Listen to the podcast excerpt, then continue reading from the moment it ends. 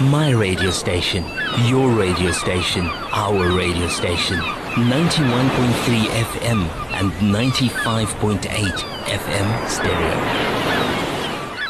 Indeed, 91.3 FM stereo, 89.8 and 90.9 in the coastal regions, 95.8 FM in the Boland, and www.vocfm.co.za if you're logging in via audio stream, wherever else you are in the world. Well, uh, we're still ch- uh, focusing on Kurbani this evening in our Kurbani focus, and our guest uh, on the line now is Minhaj Jina. He's the project manager for the Kurbani project, and that's for Islamic Relief South Africa. Minhaj, Assalamu alaikum. Welcome to VOC. Alaikum salam. Thanks for having me. It's a pleasure, sir. Obviously, the topic this evening is Qurbani.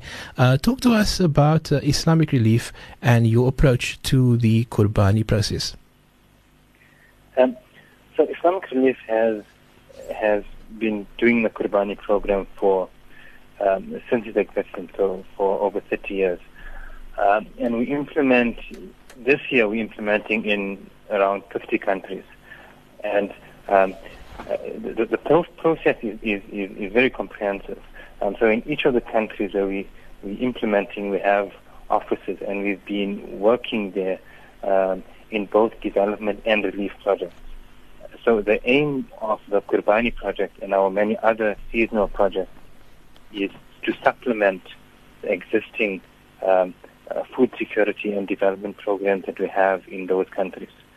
So it's not it's not just a once-off um, kind of food hamper delivery, uh, uh, but rather complement existing work that's happening. Now, uh, obviously, Kurban uh, is, is is is a huge effort uh, to uh, enact a huge uh, it's a huge undertaking here in South Africa. But I believe that Islamic Relief also does uh, work outside of the borders of South Africa. And and when we talk about Islamic Relief, we know that you have offices in other countries. Talk us through um, some of the key points or key places that the Kurbani would be distributed to this year. Yeah. Um, in, in, South Africa, actually, the, the project is relatively small um, compared to other countries. Um, Islamic Relief South Africa implements in, in South Africa, but as well as other Southern African countries. So we, we, we're doing the project in Zimbabwe and Lesotho, um, as well as Malawi. Um, we're focusing on Southern Africa because, um, I mean, earlier this year, Southern Africa faced its, its worst drought um, in 35 years uh, because of the El Nino climatic change.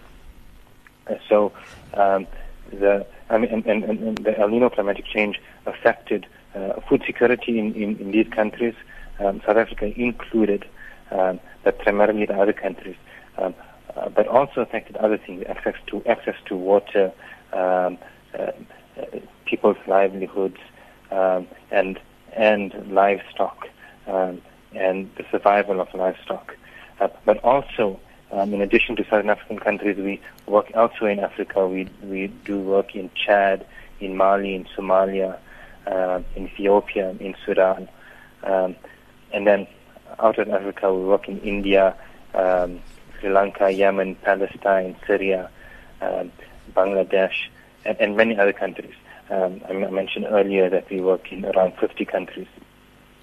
Now, um, uh, again, also uh, when we talk about uh, distributing Kurbani um, globally, um, outside of the borders of South Africa, obviously, um, do you do you uh, then have to do what, what, are you purchasing the the, the, the, the livestock uh, on the other side, or are you sending the Kurbani meat to those distributing distributing the Kurbani meat to those regions? Uh, how does it work? Um, so, so the the, the goats are, are supplied the goats or sheep um, or cows are supplied from from the countries. Um, we don't we don't do cross-border distribution.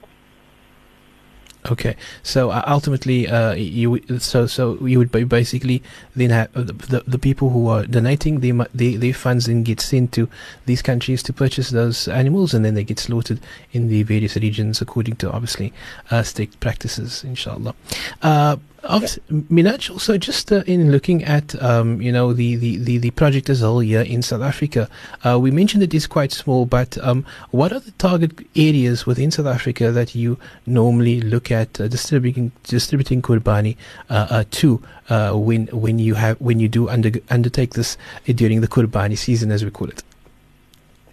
Um, so in South Africa, we, we work in the three the three cities where we have offices in Johannesburg, Durban, and Cape Town.